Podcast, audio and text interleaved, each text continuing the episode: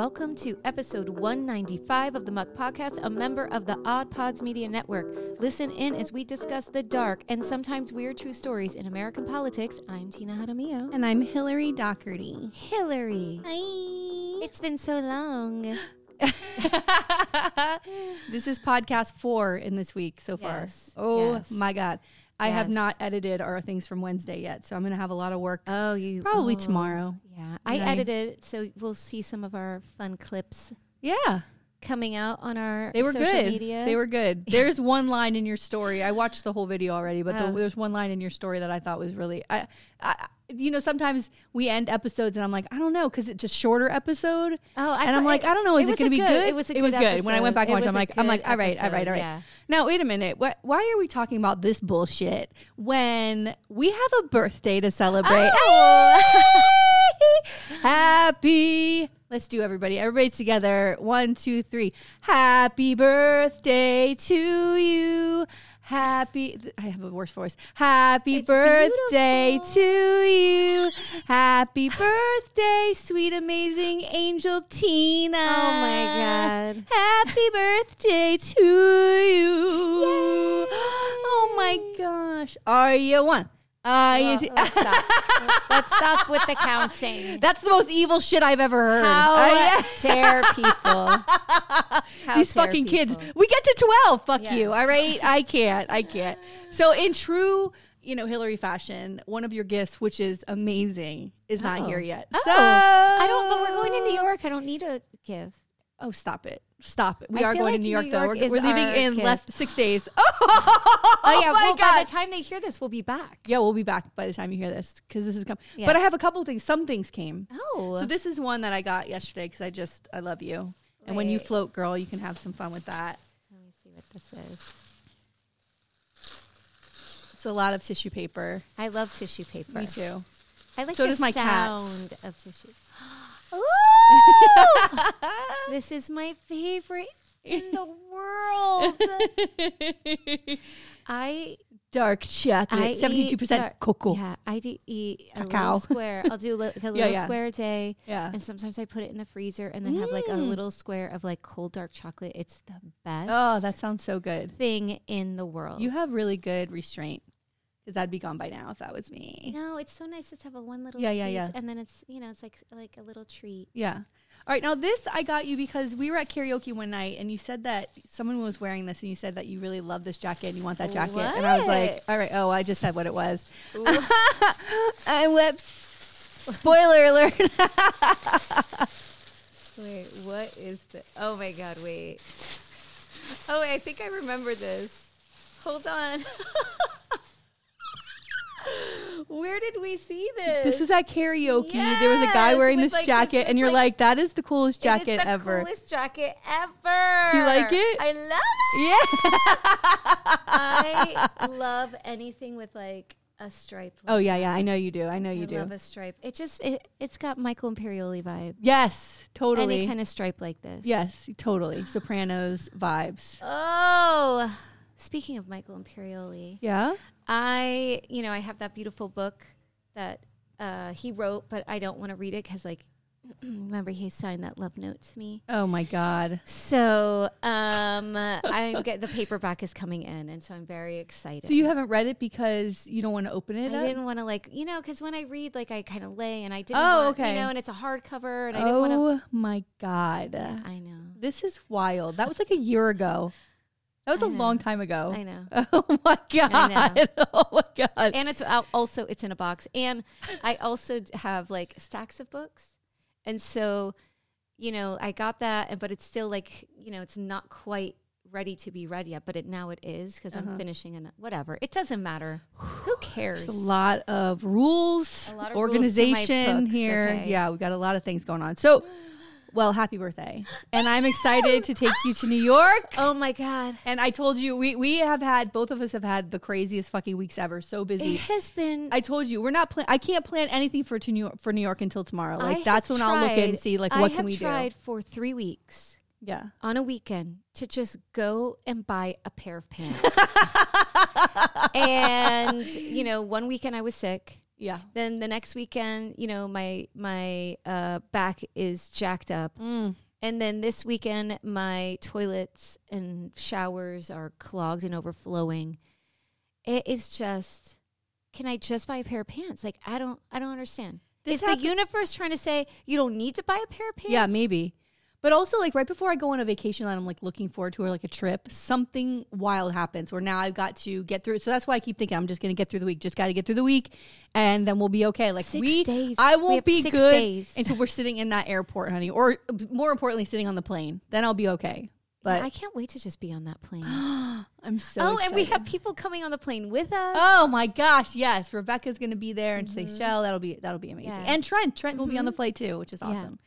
And we're all going, and I mean, we have news that we're going to be able to stay at the theater after and meet some stars of the show of Gutenberg. Yes, which is the only way I'm going to say it. The musical. Yeah, and I don't care how famous you are. I'm going to say that to your face. So, I was talking to my dear friend Karen, and she's like, "Where are you guys staying?" Mm-hmm. And I told her where we're staying, and she's like, "Oh my God, that's where we stay every time we go." Oh my gosh! Yes, and she said because her husband is best friends with the actor Richard Lewis, and she's like, "That's where he stays all the time too when he's in New York." And I was like, "How obsessed I am with Richard Lewis?" Like, by the way, Hillary, I was thinking, I was like, "If we're there, who his best friend is, Michael Imperioli." No. Well, I mean, he is close to my Larry David. Oh, well, I know that from, Curb Your Enthusiasm. But, like, they've known each other since they were 15 years old. Yeah, so that's how my friend's husband, like, they grew up together. So does he know Larry David? I don't know if he knows Larry David. I'm, like, 2 degrees from Larry David is what you're telling me. Yes.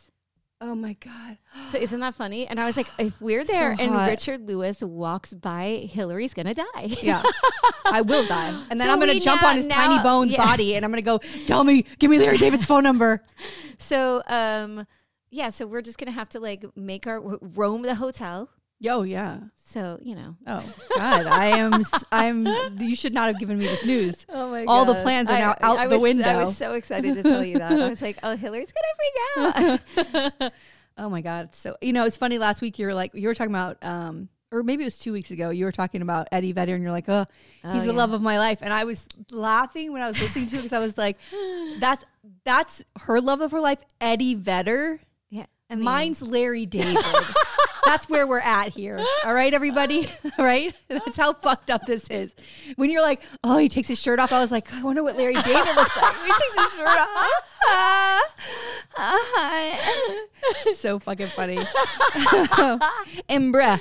So we got, speaking of old, beautiful people, Dianne Feinstein passed away yesterday on September 29th. You know, holy shit. I was shocked. Can you believe it? After all the conversations we've had, after knowing how old she was, knowing how sick she was, I was like, what? Yeah, she's dead. What? She died? This is wild. I texted you and you're like, what the fuck? Yeah. It's crazy to me. It's insane. And the thing is, I think I said this to you somewhat in a text, but the thing is, this woman, if she would have retired 15, 20 years ago, and she now died, then, you know, maybe people could talk about her legacy and, you know what I mean? But it's to me, so tainted. Yeah. I mean, with her refusal to leave. Yeah. And then Pelosi. And I gotta tell you, the thing that upsets me about Pelosi is, like, her daughter, right? Like, I want my daughter to run. And it's like, you don't own the seat. When the Republicans talk about, the Clinton legacy and all of, like, this is the kind of stuff they're talking. I mean, they do it too with the Bushes and the Trump administration. I mean, come on. But why is this like a legacy thing? Why does I haven't heard the Pelosi daughter thing before. Yeah. She wants her daughter to take the seat. Well, it's like, you don't own that seat. And I'm sorry, maybe there's someone more qualified and you're holding on just so your daughter could end up in it. Like, that to me is so undemocratic. Yeah, and also, we're not a freaking monarchy. Yeah, and also, your kids don't deserve shit. How does Pelosi see her friend Dianne Feinstein die in office, and then, by the way, had at least, I mean, years leading up to this recent illness of people saying you really need to step down? How does she see that and not retire? How do you run again? It's not necessary. It's not. You don't even live in an area, like, you don't represent an area that's overly Republican and there's a fear that you would lose the seat. Y'all learn from San Francisco. You're going to get a Democrat in office. That doesn't make any sense to me. You should go spend time with your family or lay on a beach or read a book. Go enjoy your life. Because what you saw with Feinstein, they're already telling Pelosi, you're too old to be in office. You want to be wheeled in and not understand what's happening in a hearing? It's weird. That is the part that taints it. Plus, I mean... Well, maybe it's my Twitter. I don't know. But I saw a lot of people going like, you know, she's the longest serving woman in the Senate. That's incredible. Okay, but also the longest serving man was 100. So can we please put that in perspective? And also that's the other thing of people praising her gun rights activist, because remember, she served with Harvey Milk. Oh, yeah, but she did have some. Well, there's lots of things about her.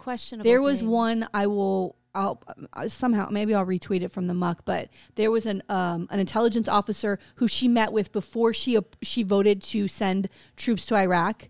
And he laid out this whole thing. In his tweet, he put this whole thing out. And he's like, I met with her and I gave her all the information that I had, which showed there were not WMDs in Iraq, right? Surprise. And she was like, well, you're putting us in a difficult position. And he's like, I don't know what to tell you. This is the information. If you need more conversation, you want to talk about blah, blah, blah. She's like, I got it. Thank you so much. I have a lot to consider. Goes in like a week later and votes to send troops there with no evidence. No evidence. So this is somebody who's done a lot of crazy shit, not to mention the video of a few years ago that I played on the podcast a couple months ago, where a group of children were standing in front of her asking her to do something about climate change. And she's like, well, here's a million people elected me and I'm not going to be told by what to do in this office. And I'm like, they're children. She was old and out of her fucking mind. Well, and with Pelosi, like your husband was attacked. Yeah. Right? And Trump mocked that yesterday, by the way. Yes. And, you know, like, spend some time with your family. Why continue to put your family at risk? I don't get it. It's not that feeling important is so right. It's but so people feel important somewhere powerful. Else. I know, but they can't. It's wild. And God bless. Thank you for your time. Thank you for your service. But get out. But you could have done this 20 years ago, and now we've got a seat open. Oh that God. Apparently the governor, so Governor Newsom will come in and he'll appoint somebody. He has to, otherwise we're screwed in the Senate right now. I was talking to my mom about this yesterday. You know, there are many important Democrats running for that seat. Adam Schiff, Katie Porter. He can't appoint one of them because it's kind of tipping the fucking election, right? Like if he puts one of them in. I was wondering about that. I don't think he can do that. I would like to see him put Katie Porter in there. I would too, but that doesn't kind of like then make her, then her seat's open. Like we really need to make sure. And then and like she's smart. Got the name recognition. Hopefully he won't do that. Because I don't know if you saw him after the Republican debate, but it was in California at the Ronald Reagan Library, and the one that was on Wednesday, the second debate. Yeah. And he was in the spin room, you know, afterwards where you go in and you start spinning to all the reporters. And he was on Fox News with Hannity, and Hannity was trying to give him shit. And this motherfucker shut him down every left and right. Ooh. And I retweeted one of the videos. I'm like, the Biden administration, this man is selling your work and what you've been doing more than anybody else. Clearly, concise, pushing back on Hannity. Like, this man is selling your shit. Put him on the campaign trail for Biden. Please. Put him on it. He could do the job for you. You know who else can? All of these young, progressive electeds in the House during that stupid impeachment inquiry this week. The videos coming out with Representative Frost, Ocasio-Cortez, Crockett from Texas was amazing. All these videos coming out of these young people with their fucking graphs. Oh, Moskowitz holding that shit down. Our rep Moskowitz. Incredible. That was amazing. They are mocking the shit out of this because there's zero evidence for this inquiry and they're just making sure you know about it. Those videos also should be playing in a commercial for Biden. Yeah. You need to use these young people who are defending your old ass out there and showing, because it's all bullshit. But it was so fucking good. It was so good this week. It was good. And I mean, we have a House that is putting people in harm's way. You know, like there's air traffic controllers. Like there's so many things like where people are going to have to work without money or leave their jobs. Right. And they can't. Some of the guys Congress can't still gets paid. Right. Ooh, great video. Hold on. Right. Yeah. Congress keep talking. Still gets paid. And it's outrageous that we are going to harm. I mean, this is the party, right? That they're concerned that we want little government. We're fighting for everybody. They don't fight for anybody. They fight for corporate tax breaks. And that's it. They don't care about the little people. And these people that are going to just continue to vote Republican for some stupid, you know, religious belief that they have or whatever it is, it's outrageous to me. Yeah. Because they're harming themselves. Mm. They're harming themselves when they don't get their benefits. What then? And I mean, and then the military families, like, oh my everybody God. Is being impacted, right? You're the government that's all about the military, right? But let's just, you know, harm our military family, the people who are fighting for us. Let's harm them. Here's a video from Rep. Brandon Williams. He's from New York, and it's like a 40-minute clip, but he basically says they ask him if he's going to keep his pay or while during the shutdown. He said, yeah. I saw then that. He says that nobody will have sympathy for the workers who are out or furloughed. Hold on. Yeah, must be nice. Congressman, will you take pay if the government shuts down? I'm honestly not sure how that works. Well, you still get money. The members of Congress get paid. The Minority Leader Mitch McConnell said so on the floor yesterday. So will you accept that pay? I will. You know, I am not independently wealthy, and we are like any other family.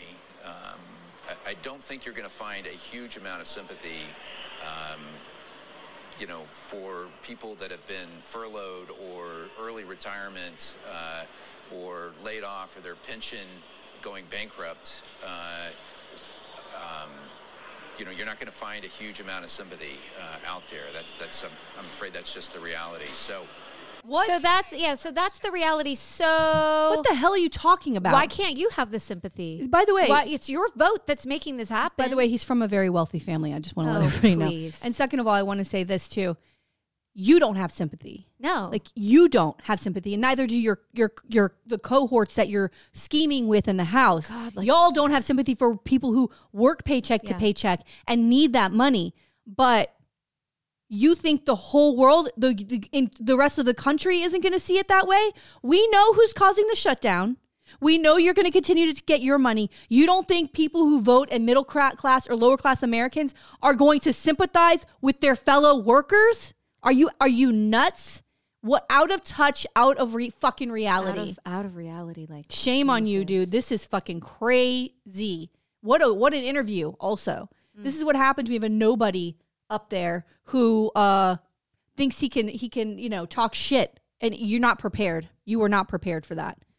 I don't know. Did you watch any of this debate? Because it was another fucking bomb. I mean, I can't believe that this is... My dad and I talked about it a little bit. I didn't get a chance to see it. But, so bad. I did recently, though, see a Biden ad where he's using DeSantis. Right, from that debate. And it's really good. It's really good. Like, it blames Trump for everything. And he's, like, paid for by the Biden administration. Yeah. He says, you know who's not showing up? Trump's not showing up, right? And so Biden, took that head because I approved this message. Yeah. I was like, oh, fuck.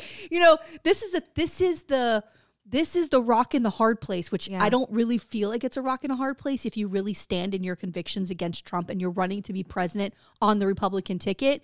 Like, Nikki Haley seems to be doing it beautifully, but what else is new? She's a woman. The men have held back for the most part from criticizing Trump because he's 40 points ahead, and whoever's supporting him will not support you if you attack him, right? So they've not attacked him. And so they come out this time in the debate and they start attacking him because he's not showing up to debates. Not to mention the fact that the day before the debate, he was found guilty of boosting up what his properties were, the value of his properties, and causing it's fraud. He was found guilty of fraud by a judge the day before. Nobody brings it up. No. What the fuck? I know. What is going on? That's your party. This is your party. Well, don't you give a fuck about it? But I feel like, why isn't all of this stuff about Trump blasted on the front page of every newspaper? There's too many things. President indicted. President found guilty. Former President Trump, you know? I wish that if he is sitting in jail, that we could strip him of that title of president, that we could strip him of his Secret Service. Like, this guy is in jail. Yes. What, he's going to have imagine a Secret Service guy, like, his fucking job is to sit in a jail all day because he's got to babysit this idiot. Not to mention, you know, I don't know. I read a whole article. It's fucking insane to me. So there's all these court cases. I think there's 5 court cases that are like now ramping up for him to be involved in next year. It's insane. The amount of security, because the gag order that that guy Jack Smith asked the judge for to put a gag order on Trump because he goes on Truth Social or these speeches. But they don't do anything about it. He threatens people. He threatened that military guy. The military guy, General Milley? Yes. This is crazy. He basically threatened the man's life. Yeah. He didn't say it directly, and this is how he's going to get away with it. But somebody reading that tweet or whatever they call it on this Truth Social is going to go, oh, he's telling me I need to take this guy out. Well, yeah. He is unhinged and dangerous. And people who think like, well, he just says what he means. Like, so like that's where we are. I mean, I feel like ever since the era of Trump and this sort of extreme Republican Party, it is violence after violence after violence. Like just yesterday in Florida, some guy went into a car repair shop, shot at the car repair person. That person shot at him. Yeah. They're both dead. Open carry. Like, a permitless carry. Yeah, it is constant acts of violence. And for what? Yeah. For what? But the amount of threats against the judges, the people in the jury, the prosecutors has like this guy Jack Smith.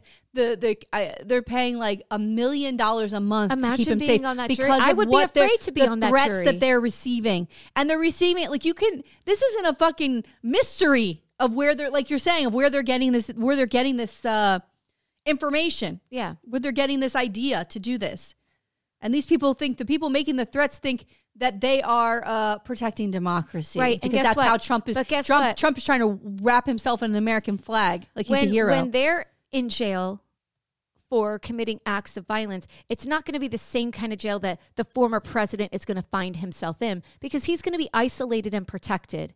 He doesn't care about you. No. You're going to spend your life in jail for this idiot who just makes money off of you. Yeah. The last thing I had, because my story is kind of long, but okay. I'm so fucking stoked for it, girl, is that Merriam-Webster, you know, every year they add like things to the dictionary. Yeah. So there's a couple things I wanted to tell you they added this year. Chef's kiss. Ooh. Which I thought you would like. Yes. Thirst trap. Oh, God. Thirst trap. Yeah. And Riz. Riz? You know, like having Riz. Yeah. Yeah. All those that were added.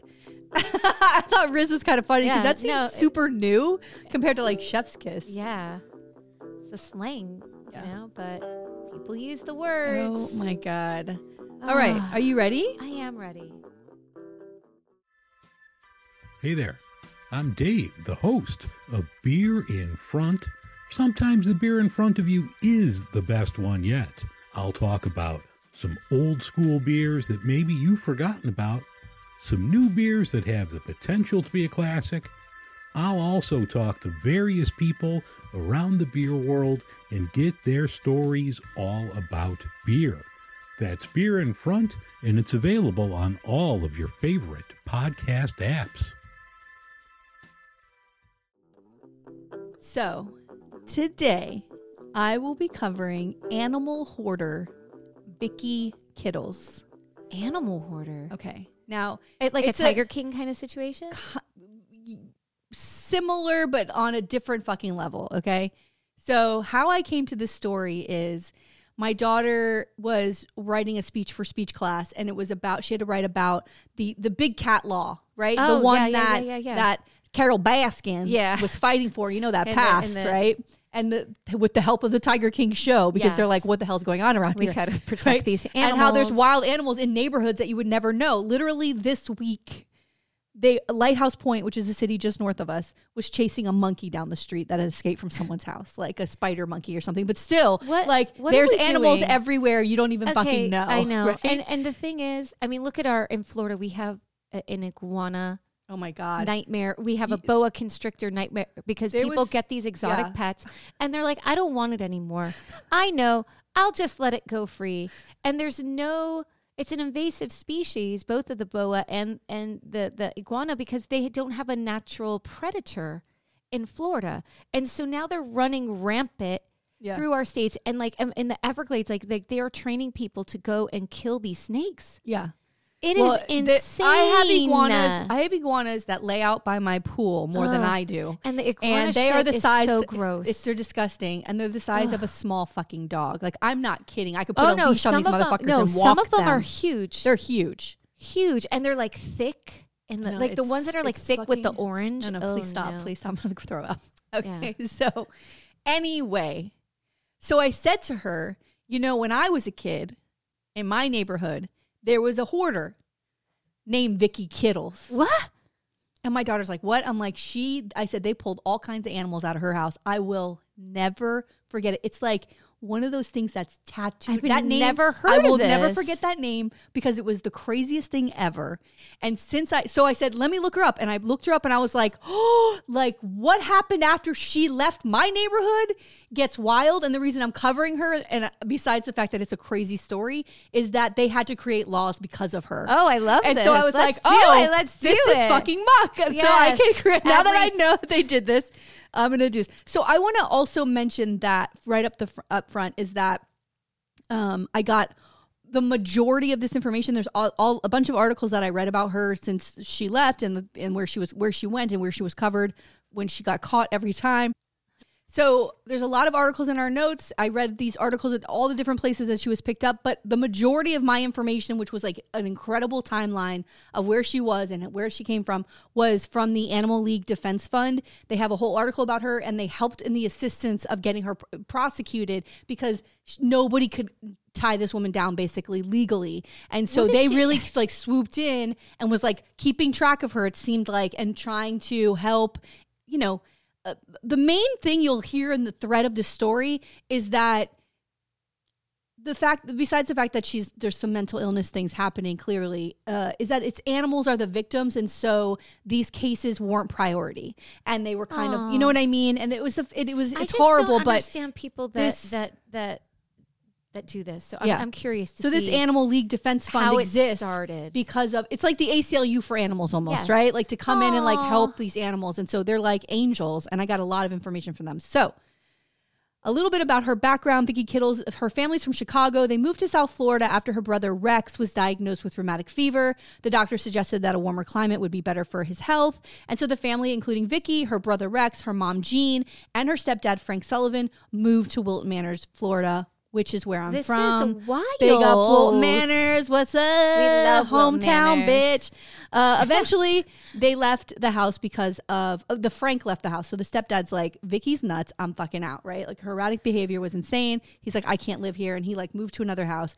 So Vicky's house was across the street from my mother, 3 houses down. What? Okay, so on my street. Oh, this is why you know this. Yeah, across the street from my mother, 3 houses down. So this happened like when you were living in that house? Yes. 1985, I was 7 years old, and I will never forget it. Okay, we're going to get into what happens there, but it's wild. So according to the Orlando Sentinel, which is the only one I could find, like the only article I could find about any part of this part of Vicky's life, Carol Kittles, who is Rex's wife, he moves out, he gets married. Okay. So Carol Kittles, they were living in Miami, and she told the Orlando Sentinel that, Vikki was violent, she was argumentative, domineering, and abusive. End quote. People who knew Vikki said she was eccentric and that she would always rescue injured wildlife and wanted to be a veterinarian. Her mom, Jean, was always concerned about her behavior but was supportive of her. Rex tried to get his mom to leave the house, but Jean insisted that she could get Vikki on her feet and then everything will be fine. So, you know, she loves her daughter very much, which we all do. But I mean, like, of course, clearly, you want to help your child. Yeah. But over time, Vikki started bringing more and more animals into the house, right? So now it's just her and her mom living in this house, and she's bringing all these animals. And she was also isolating Jean from the son, Rex. Like she didn't want them talking. She didn't want them coming to the house. Oh. You know, she's just, you know, keeping everything in. And I think she didn't want people there because of the animal. It was insane what was happening in this house. Okay. And is it, well, I mean, you're going to get into it, but is it like, oh, I found... You know, because I used to like rescue, I didn't rescue turtles, but like when I used to drive, there was a certain road I used to go on when I used to tutor many, many years ago. And there was always turtles crossing the road. And I would stop my car. I would stop traffic. I would pick up the turtle and I'd put it back so it wouldn't get smashed. Yeah. You know, like... that's not what this is. No. This is like... Is she then bringing the turtle home? It's like finding animals, but then in another case, which we'll see later on, she'll go and adopt 10 dogs and be like, I'm going to give them all homes. And the shelter's like, all right. Yeah, but she then brings them back and like doesn't do that. Oh yeah, how are you having some house? Jesus. Girl, That's the not even. I can't wait to see. Okay. For hoarding of animals is a mental health issue, right? And so there's different characteristics that go along with this. And some of them are, this person's difficult or problematic to deal with. They acquire animals purely to serve their own needs. They tend to be sociopathic disorder, which means they... you know, can convince you that they care about you, but really they don't give a fuck. Like there's nothing inside that they care about. How does the animal connect to that though? So because she thinks she's a hero, but she's not even, but she doesn't even show care to these animals. Like she doesn't feed them. She doesn't give them water. Like they starve to death. Like she thinks she's the only one who can take care of them. So she's not like, I'm legitimately trying to rescue and save. No, she can't even see with her eyes that these animals are sick and dying because she thinks she's the savior and nobody else can take care of them. Is it like Munchausen, but with dogs? Yes. That's exactly that part. She lacks empathy for people or animals. They tend to have extreme denial about the situation, rejects outside authority that have legitimate concerns, very manipulative and cunning, and lacks guilt or remorse. Those are just some of the things. Jesus. So she has been particularly exceptional in her ability to manipulate Good Samaritans, unsuspecting veterinarians, and the legal system. And she was, she would be like, oh, I got to take care of these animals. She would get herself in situations with people who had a lot of money and cared about animals. And she's like, I have all these animals. I'm taking care of them by myself. And they'd give her thousands of dollars. Wow. She was able to, so this is her plan. Just to like live high on the hog. Like, I don't know what she was doing with that money, but it wasn't taking care of animals. But it was just like her way to survive. Wow. But she wasn't living like a lavish lifestyle or anything like that, So her first arrest for animal abuse was in May 1985. The neighbors who I knew in Wilton Manors called the police and complained of stench and noise coming from animals at the house. When the police arrived, neighbors told them that she had pointed a gun at them, which I remember all of this. She was later charged with aggravated assault. When neighbors gave a sworn statement, that they had seen Kittles punch one dog and throw another against the wall. What? Authorities went into the home and discovered 35 dogs, 3 cats, and 2 horses living in the home. No. This is my memory. This is my memory, okay? Okay, let me tell you about Vikki Kittles. Hold on. I'm so confused. We would ride our bikes all over the neighborhood, right? Like we were, 1985, bitch. We were high on the hog with those damn bikes. We were living. We were like E.T., right? So much. Yeah. So we'd be... You got your banana, bitch, your banana handlebars. Yes. We were living it, except when we had to pass that house. Now, if I went to my friend Erica's house, it was that way, which means I had to go past Vikki Kittles' house or I'd take the long way home because I did not want... We were terrified to ride our bikes. Because the dogs were wild? Well, first of all, it smelled really bad. But also if she was outside or she saw, like my mom told me this story this week. That we had wild ducks because we lived kind of near canals. And so there was ducks walking around the neighborhood all the time. One time there was this group of ducks walking by our house and we stopped to talk to the ducks. She came running out of the house and started screaming at us to stay away from her ducks. Don't touch the ducks. Like, I saw a picture of her in an article. I was triggered, bitch. Like I go, when my mom told me that, I go, oh my God, now I remember. Like she was fucking insane. But I will never forget the day we were all outside of our house watching because the police were coming. The news vans were there. I stood on my mom's driveway. I was 7 years old looking down the street when they pulled a horse out of this house. My brain couldn't compute what was happening. I was like, what? And my mom said to me, she came home from work that day, my brother, who was 5, right, was like, horsey, mommy, horsey. My mom's like, what the fuck is this kid talking about? I was like, they pulled a horse out of Vikki Kittles' house. It was crazy. First of all, how does a horse even, 2? She had 2. And I remember. How did 2 horses, 35 dogs? 35 dogs. 35 dogs, 2 horses and a cat? 3 cats. And 3 cats. How? Where like every room must just be floors of animal, and then the backyard. Where's the horse shitting? Like how is she had eating? Okay, yeah. Oh my God, are the horses even malnourished? Oh yeah, everybody's malnourished. Everybody. Oh my, but how do you sleep in that and breathe? No.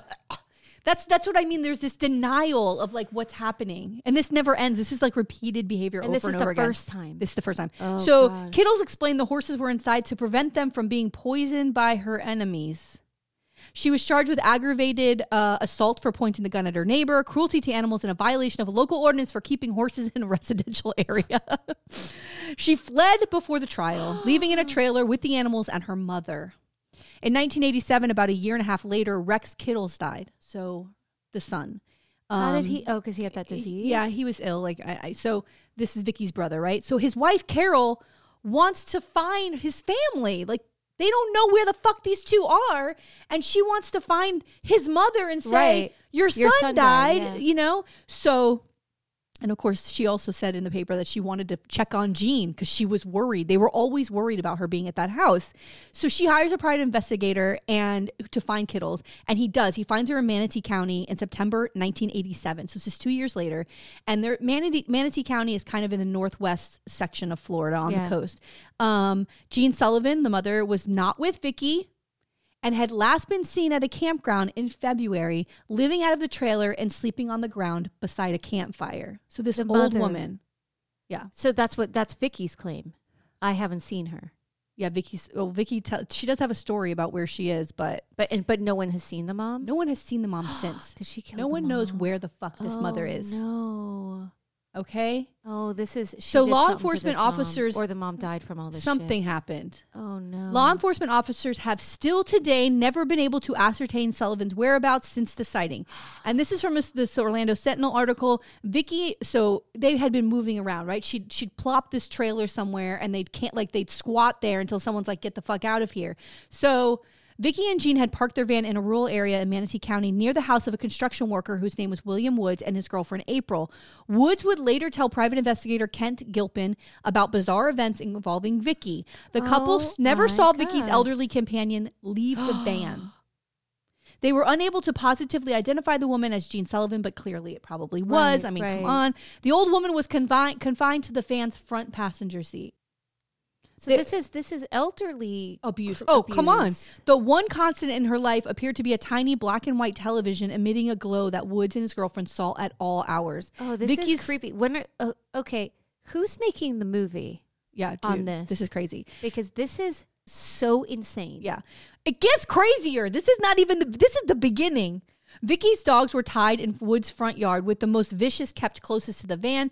Carol Kittles believes this is the daughter-in-law believes that this was done so you couldn't get near the van or so that Jean in the van could not get out. Some of the dogs were unhealthy. Quote, according to April, when a dog died, Vicki would take the animal and throw it on top of the van and later feed portions of it to the other dogs, says Gilpin. April asked Vicki to bury her dead dogs. This is the girl that lives near there, right?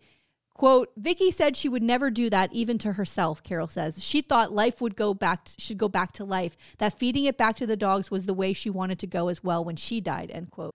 Now, where's his mother? You hear what I'm saying? Oh, God. When the old woman vanished, Woods and his girlfriend asked Vicki about her whereabouts. She fed her mother to the According dogs. To April, Vicki explained, this is Vicki's explanation that she thinks makes sense. Right, this is who we're dealing with. According to April, Vicki explained that she had driven her mother to a convenience store where an older couple offered to take Jean off Vicki's hands, and Vicki agreed. No. She fed her mother to the dogs.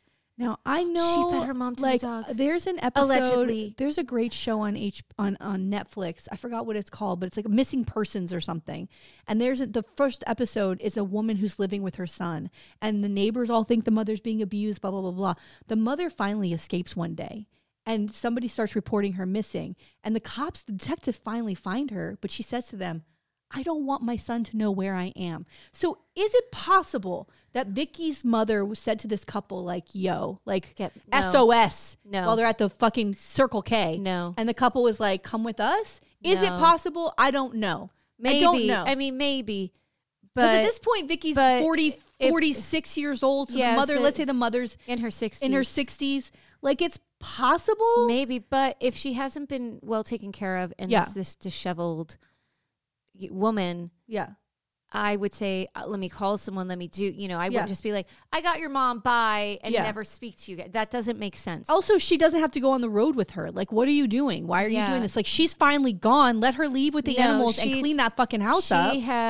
She did something to her because if she was never allowed to leave, she can't get past the dogs. Why would she have her wandering the Circle K? That doesn't make sense. She fed that woman to the dogs, allegedly. Yeah, allegedly. So April speculates that the old woman died near the house where the van was parked. Meanwhile, Gilpin, who's the private investigator, and Carol Kittles believe that Vicki had been picking up Jean's Social Security checks in Naples while the women were on the lam. When Jean disappeared, her Social Security checks were returned to the Social Security Administration. So she never went and picked up the checks after the mother went missing. Right. When authorities arrested Kittles, because, you know, the guy found her and called the cops, right? When they arrested Kittles on outstanding charges of animal cruelty, aggravated assault, and grand theft, they discovered more than 40 dogs and cats she was keeping in various makeshift kennels, 9 dogs in a van, 4 dogs in the back of a station wagon, and several dogs and cats in a shed. She then spent a few months in Broward County Jail awaiting trial. She was acquitted of the aggravated assault charge, but convicted of battery for attacking a jail guard while after her arrest. She started beating up the guy. She was also convicted of a misdemeanor for keeping horses at her home, but the judge cited no proof that the animals lacked exercise or fresh air. So Kittles was sentenced to jail time, a fine, or community service. So nothing. Nothing. Right? Wow. It's also been 2 years since it happened. And it's, you know, these courts get backed up and they're like, get this lady the fuck out of here, right? So from Florida, Vikki went to Mississippi, where she convinced some good-hearted souls that she would save scores of animals by taking them to a no-kill shelter in Colorado. So from Mississippi, she fled to Colorado, where she once again claimed persecution. She left a wake of well-meaning vets with unpaid bills and sponsors whom she turned on when they failed to give her everything she wanted. Oh, my God. From Colorado in the late 1980s, she traveled to rural Washington, where she and her dogs were delivered by a semi-truck. She was successfully... What? She probably... A semi-truck full of dogs. Could you imagine she's hitchhiking and like somebody pulls over and she's like, can you open up the back? Because I got 100 fucking dogs I gotta take with me to fucking... Washington. I don't even understand this story. I don't understand it. I'm so confused. Girl. She's traveling with the dogs. Like, that's the thing. Like, traveling with one dog is so hard. Yeah. Traveling with 35 dogs and a horse. Like, what? Girl. The horses are gone. I know. By the way, the horses were malnourished. I mean, all these animals are like sick as fuck. That'd be a funny title. Sick AF. She was successful in conning some wealthy backers to send her $15,000, which she used to buy a school bus that became her home and the prison for over 100 dogs. She then accused her benefactors of being in on a government plot to poison her dogs, and that relationship went sour. So then in April 1993, animal control officers had been called to a property in rural Oregon by a neighbor who reported many dogs barking from inside a school bus.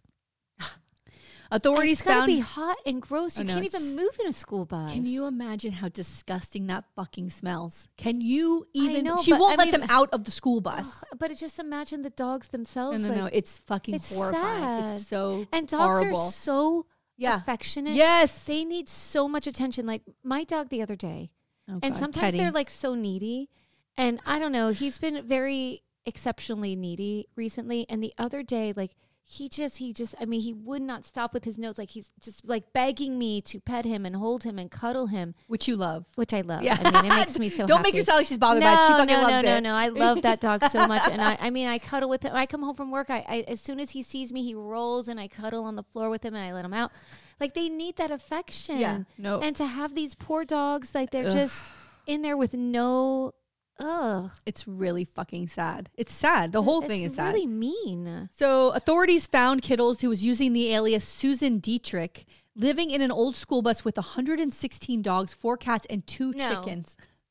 Observers. In a school bus. The chickens are looking around. They're like, how the fuck? You're telling me in one school bus, in one school bus, there's 116 dogs. Yeah. How many cats? 4. She doesn't like the cats. Yeah, she's not a big fan. Like, she'll take a cat. Because those cats are like, bye. Yeah. Like, they're not sticking around for this. Dogs are a little too dumb. Cats will scratch your ass. Yeah. And the chickens are like, what in the fuck just happened? How the fuck did we fly into this? Let's fly out of this fucking place. How did 118 dogs not eat the chickens? Like, why aren't they like, I'm fucking starving? Because they're in cages. In the bus? Yes. Oh, I thought maybe they're running free in the bus. No, honey. Officers observed one dog having severe seizures while Kittles tried to hold and medicate the dog, and the other dogs on the bus were audibly fighting. According to the animal control officer's report, Kittles yelled abusively to the animals to, quote, shut up or die. Also, quote, do you want to die? And, quote, I'll kill you, end quote. She brought out another dog who was also having seizures. She explained the seizures by claiming that people who had conspired against her when she was living in Washington had poisoned the dogs. She's also poisoning them. Yeah. She also explained that she never let the dogs off the bus because she didn't want them to get fleas. Kittles was arrested on charges of animal neglect. After being placed in the backseat of a patrol car, she began kicking out the window, bending the window frame, and forcing a deputy to put her in leg irons and transport her to the jail, where she initially was booked under her alias, because they didn't know, that she was arrested for this before. Officers boarded the filthy bus to find animals. Oh, girl. Caked in urine, feces, and suffering from starvation, dehydration, and parasites, including heartworm. Several animals were found dead. Oh, my God. So, it's like this. It's a fucked up scene, but she thinks it's normal. She thinks it's normal. Man. So, there's something she fucked. She needs help. Many dogs were observed. Hopefully they Baker acted her or something to get her some help. Tina, you're so positive, but this is the muck, bitch. We don't play like this. Okay. Many dogs were observed with old fight wounds as well as fresh fight wounds. Some, because then they're in cages together. Yeah. Some had bleeding sores on their bodies or mouths. One was missing an eye. What? One had a bleeding torn ear. 4 cats were in a homemade wire cage. There was no food or water on the bus. She's starving them to death. Officers impounded all of the animals. The dog who was having seizures was transported directly to a veterinarian where the dog later died. A necropsy, where they do an autopsy after they're dead, revealed no food in the dog's system nor any body fat whatsoever, including indicating prolonged starvation. At a court hearing, Kittles pleaded not guilty to the charges, claiming she was saving the dogs from euthanasia. She was then able to convince the judge to bar medical treatment for the animals. Okay?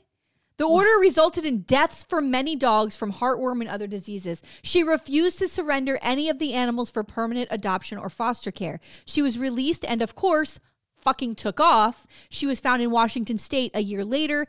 Extradition proceedings took 3 months. It's literally like across a river. This is insane. In December 1994, her trial for animal neglect began in Oregon. The trial lasted 5 weeks and cost the county $150,000. The Animal Legal Defense Fund, who I mentioned earlier, provided a ton of free legal research to aid the prosecution against Kittles.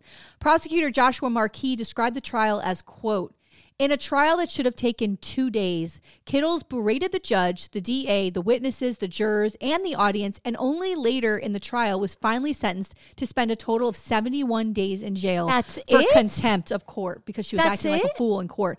Kittles used... But what about the charges? No. Kittles used every artifice available to endlessly question witnesses about irrelevant material, and when her turn came to give her side, she talked steadily for 2.5 days, end quote. So she's wearing them out. Wow. She wore them out. Here are some of the things she was doing during the trial. She fired 7 court-appointed attorneys, eventually representing herself. She filed hundreds of self-styled legal motions, had 4 judges remove themselves from the case, maintained control of the confiscated dogs, by the means of the order she won to withhold treatment from the animals. So this, in Oregon, is where this law gets created, because all of the shit she's doing, they didn't have anything that existed that could take the dogs from her, that could... enforce these things. Nothing existed. And so because of these shenanigans, that's where this law comes from, which we'll get into. Thank God. So finally, in January 1995, after 2 hours of deliberation, the jury unanimously convicted her of 42 counts of animal neglect in the first degree. She was sentenced to 4 months in jail, in addition to the 71 days for contempt, 5 years unsupervised probation. Well, what the hell is that? A psychiatric exam. I mean, it's stupid. Yeah, a psychiatric exam. And she was told she had to avoid contact with animals and any person who would help her adopt animals.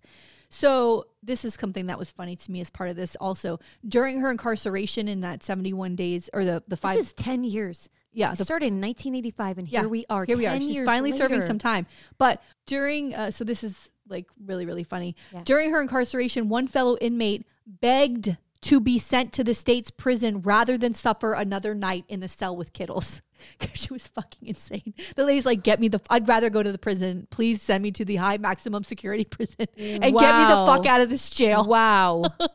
Also, she chose to serve 2 more months in jail instead of going to counseling, which they allowed her to do. Instead of getting the fucking exam and maybe some medication to get her back down to fucking earth, right? Well, this is 1995. Like, we're still not quite there with the mental health. Yeah, you know what I mean? She left the jail in November 1995. And, of course, she was ordered to not get more animals. But because her probation was unsupervised, that requirement wasn't monitored. I mean, this is the stupidest thing. You would think that you would supervise because all you'd have to do is walk up and smell her house. And you would know that she's got an animal. Exactly what happened. So... We catch back up with Vikki in August of 1996. She moved into a trailer owned by a man named Ed Deppenbrock in Carbon County, Wyoming. By the way, how did she find this guy? I don't know, but Wyoming is such a cool looking word. Mm-hmm. Every time I was typing it, I was like, damn, this freaking word is cool as fuck. It looks so cool. Anyway, she began using the alias Renee Deppenbrock. Renee is her middle name. Since being released from jail, she adopted over 70 dogs. From the Rollins Animal Shelter, claiming she would find homes from them, but of course brought them back to her trailer. Okay, but so shouldn't there be some due diligence from the shelter to say, yes, what is this? What are you, this is a lot of dogs. Who are they going? We haven't been able to get rid of these 70 dogs. How are you doing it? But also, who did they go to? Like, have something. The paperwork you have to fill out to adopt an animal is lengthy. And it's expensive. Yeah, but also, so either they're inundated by these dogs, but also remember, she's a sociopath. Yeah. So she's probably to like, come across this as a saint. And she's really insane, right? Wow. Yeah. So police were called by neighbors a couple of times, but they had no probable cause to go inside the trailer, except that they did always note the strong stench. In March 1997, the owner of the property where the trailer was parked took civil action for non-payment of rent. Ed Deppenbrock had not been seen since the fall. The guy she's renting the trailer from. Nobody knows. This is the guy she was living in the trailer with. Oh, yeah. So he's fed to the dogs, too. I mean, nobody knows where this guy is. This is two people. Oh, no. Hello. No. She has fed, allegedly. I mean, what the fuck? Allegedly. Where is this guy? She was evicted from the property along with 80 dogs and 40 cats. Meanwhile, she was still under the Oregon order to not possess any animals, but the Oregon authorities did not pursue extradition for the violation because, in my opinion, a major reason why she got away with this for so long is besides being incredibly irritating, was the fact that these victims were animals. That's how I feel, right? It was more of a hassle for the courts to deal with her, and I believe the animals are less of a priority than like other cases. Which is awful. Unfortunate. No, it's unfortunate because, these are like upwards of 1,000 dogs at this point, right? Like, we're getting close. Well, I mean, in 10 years, how many dogs died? How many dogs suffered? How many dogs, the pain inflicted on these animals. Yeah, unnecessary. Oh, God. It was so she moved the trailer to another property where she had no permission from the owner to be there, and she was immediately ordered to vacate that property. She left behind 74 dogs that were later adopted out. The next day, she was stopped by a deputy because her vehicle was had its obstructed views. Right, so the cop pulls her over because she can't see out. But she had 5 dogs, 40 cats, and a rabbit living in the car. 40 cats. Yeah. So now she's flipped. She's flipped the script on us. We thought she hated cats. Yeah. Now she's got 40 They're probably cats. Easier to transport, right? Maybe. Yeah. Jeez. She was arrested for 2 traffic violations: the obstructed view, but also she didn't have a driver's license. The animals were taken to a vet who found that they were all malnourished. Some had respiratory infections, and some had mites, causing them to pull out their own hair and skin. Oh, God. Authorities had to destroy all the animals. Now the prosecutor in Carbon County added the misdemeanor animal cruelty to her charges, like with the traffic violations. The Animal Legal Defense Fund again added their free legal services to help the prosecutor because now this bitch is on their radar.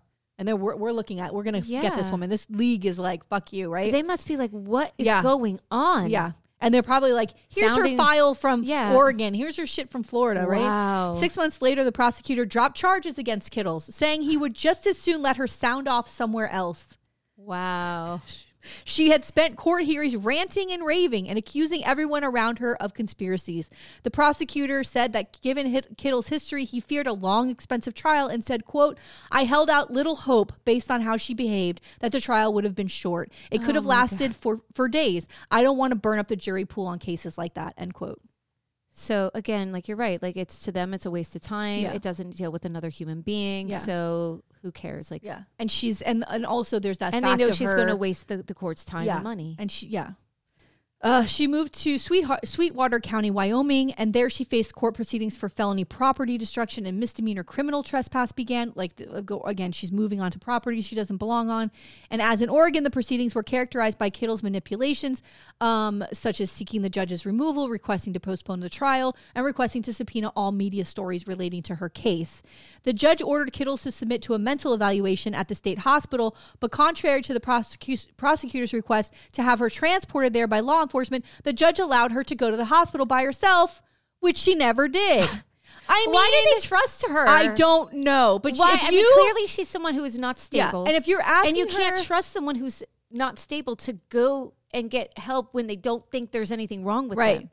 And also, if you think everyone's out to get you, you're not going to be like, "Let me go to the hospital." Like, you clearly see she's ill. Like, someone take her immediately. Like, they're not doing her any favors either by letting her go all the time. This is true. Fucking She's harming insane. Herself. Yeah. You're right. So the court proceedings lasted for 8 months. The waiting went on for 2 years and was finally dismissed because she never went to go get this thing, to go get the evaluation. So they finally were like, fuck it, let it go. In July 2001, Vikki convinced a woman into letting her park a camping trailer with 48 cats on the property for only a couple weeks. The following April 2002, she finally removed the trailer from the property. A month later, Laramie County Sheriff impounded the trailer and found it to have inadequate ventilation. Ugh. There were Cheerios mixed with cat food in their dishes, and many caged cats had no access to water. Oh, my God. The deputies took the 48 cats to the Cheyenne Animal Shelter, where all of the cats were found to have ear mites. Some had infected sores. One had a respiratory infection. One showed evidence of self-mutilation. And one was euthanized because of advanced ringworm. Oh. Although Kittles was living out of her car, she had accumulated 6 horses, which she kept on someone's property, until the owner objected and tied them to a fence along the road. So this person even doesn't give a fuck. Horses are expensive. Yeah. Number one. Yeah. So how do you accumulate? I think she's convincing people of shit. But how? Like, I mean, maybe, but she's homeless. I don't know what her appearance is. Oh, God, it's got to be a mess, what I mean? Honey. Like, if she's living with these animals, there's got to be some kind of smell. There's got to be a little bit of an aroma coming from her. Oh, my God. Wafting off of her clothes. Ugh. Why would someone go, I know, let me just give you a horse? Maybe she stole them. Or maybe she's buying them and, like, using Social Security. Who knows? But where is this money coming from? I don't know, but the police drove by. And the amount of food that you need to take care of a horse. Then she's not feeding them, though. And so then now this guy's like, now I have 6 horses on my property. No one's feeding them. Yes. And I'm not going to feed them. So he puts them outside. Yeah, and the cops drove by and they're like, what the fuck? And they confiscate the horses, right? Because they don't know why are they tied to what's going on. Veterinarians declared that the horses were in marginal health. Their ribs were showing. One had an open wound on her head and was missing the bottom row of teeth. One had hair on his belly, a sign of malnutrition. One had deformed legs that could have been surgically corrected if the horse had received medical treatment for the condition before he was a year old. Kittles was ticketed for misdemeanor livestock at large. During the proceedings, Kittles filed civil suits against various people connected with the seizure of the horses. She accused authorities of stealing or killing the fowl of one of the horses who a veterinarian determined had never been pregnant. In July 2002, at a court hearing for the confinement of 48 cats in a trailer, Kittles filed a civil complaint against the shelter, accusing the staff of abusing the seized cats, amputating the legs of some of the cats, gouging out their eyes, and selling them for experimentation. Oh, my goodness. The cost of boarding and providing veterinary care for the cats that she was living in that trailer was estimated at $20,000. I can't imagine. I mean, because all of the medication, the doctor's bills, the boarding of these animals. Yeah. They're just trying to take care of them and adopt them out for you because you're an asshole. Wow. In August 2002, identifying herself as Renee Kittles, she called the ALDF, this Animal Legal Defense Fund. Can you imagine? No. She called their office to demand help from a lawyer to contend with her complaints about the Laramie County authorities as if she's the good guy. No. And they're like, what? They're like, wait a minute, lady. Renee Kittles, bitch, we know who this is. Hit record on that phone call, right? Yeah. So her ranting ranged from deriding the ALDF to demanding help and ended with threats of retribution if an attorney would not assist her. In January 2003. That is wild to me. So she doesn't thinks she's the victim. But she doesn't realize that in her prior court cases that very organization was providing the information to help prosecute her. Yeah. Yeah, she's really fucked up. In January 2003, in circuit court, Kittles represented herself in two trials. Big mistake. A jury found her guilty of misdemeanor breach of the peace. She was also convicted of other minor charges, 8 counts of failure to vaccinate and 1 count of livestock at large and 1 count of no auto insurance. The judge sentenced her to 15 days in jail, suspended, and a $230 fine. Wow. Yeah. I don't understand. Yeah. I don't understand. Like, I mean, I get it. I get the first time. Okay, let's let this lady go. But now you have a 10-year, close to a 15-year record of death and pain and suffering on animals, and you're not doing anything? Like, that is messed up. I know. That is messed up. Like, clearly she is a danger to, and I mean, she's not a danger to society to say, but animals are part of our society. Of course. Terrible. Mm. So the Kittles bill.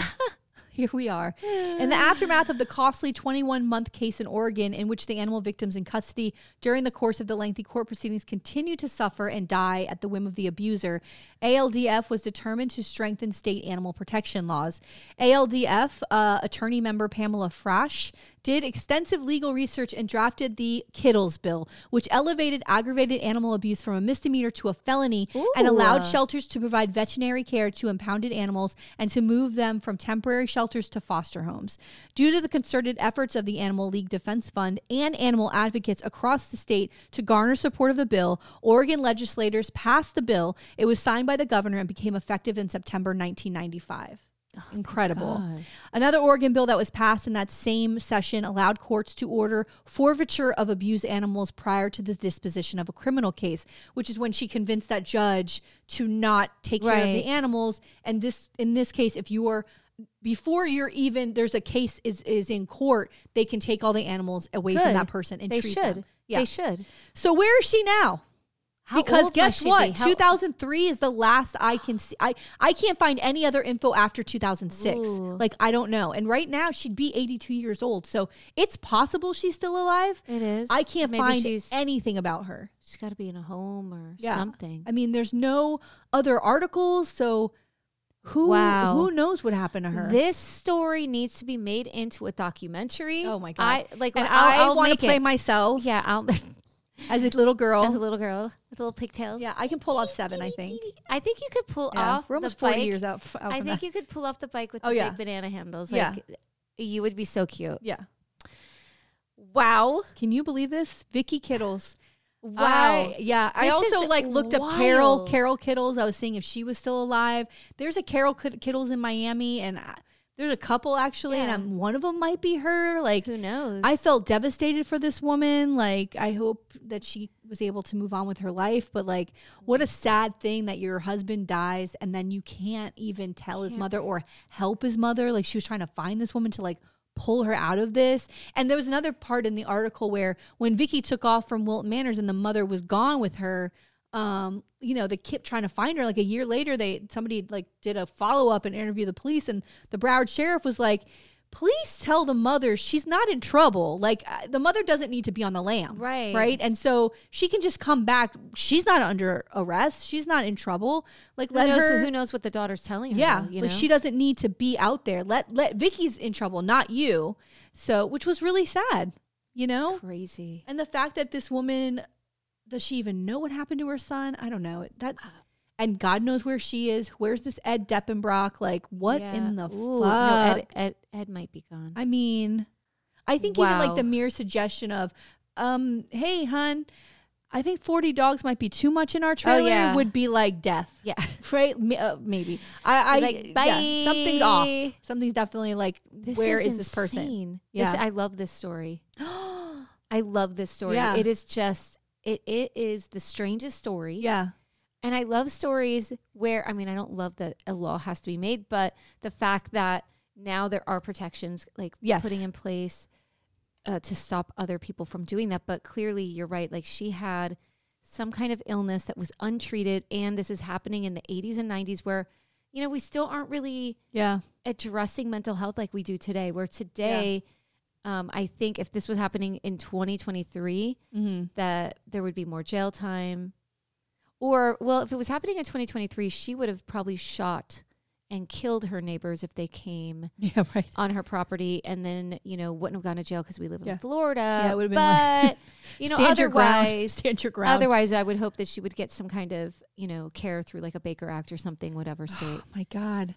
Great story. All right. Well, that crazy bitch, Vikki Kittles. Yeah. Holy shit. And I, when I found that the whole timeline, I sent it to my brother, my sister, my mom. I'm like, this is crazy. Like, my brother was like, this, she's all, oh, I'm like, we just will never, I will never forget that name. My friend Leanne lived in the neighborhood. I guarantee if I said to Leanne right now, like, Vikki Kittles, she would fucking know exactly what I'm talking about. I love this. I mean, the horse, when the rain came out, like, I remember looking at the house and the horse came out and my eyes were like, wow, like a 7-year-old looking at a horse come out of a house. That's the most bizarre thing. It blew my mind. It would blow my mind as an adult. Yeah. It was the wildest thing that happened on our street, like, ever. That's the coolest story in the world. Yeah. And thank you for sharing it. You're welcome. It's the best. It's the best. It's my birthday gift to you. Yeah. Oh, my God. I mean, now I'm going to pull buses. Guess what, Tina? I have a horse for you in my bedroom. Can't wait. Could you imagine somebody has a horse in the house next to you? Just the smell. Ugh. And I mean, it must have just smelled and smelled. Like, if I don't change the litter boxes for a week, I'm like, oh God, like I'll walk in my house, even though it's way back in there in the corner in the laundry room, you could tell something's up. Yeah. Like, I can't imagine. And the animals are dying. Like, they're fucking dying. Nope. No thanks. Girl. All right. Well, we will see you after. I mean, this is coming out after our New York trip, and we had an amazing time. We did. We had such a great time. The best time. Oh, my God. And we hung out with celebrities. Oh, my God. We ate such good food. Yep. And we had, like... We held hands in Central Park. We did. And we had all of our lovely friends. Oh, my God. I'm so excited about everybody going. It's going to be so fun. I'm so fucking excited. This is the best. Yeah. Emma's been sending us, she sent us this TikTok of like this cool jewelry place. Yes. Like vintage jewelry. She's like, we have to go. And I'm like, going everywhere. Matching necklaces. Yes, please. Oh my God. I'm so excited. Yeah, it's going to be great. All right. Well, we will see you on the flippity flop. All right. Bye. Bye. If you want to see any photos or take a deeper dive into our stories, please go to our website, www.themuckpodcast.com. And be sure to follow us on Instagram and Facebook at The Muck Podcast and on our Twitter at Muck Podcast. To support The Muck Podcast, please visit our Patreon page. We have 3 levels of support with exclusive content: Muckraker, Policy Wonk, or Bleeding Heart. We can't do this without you.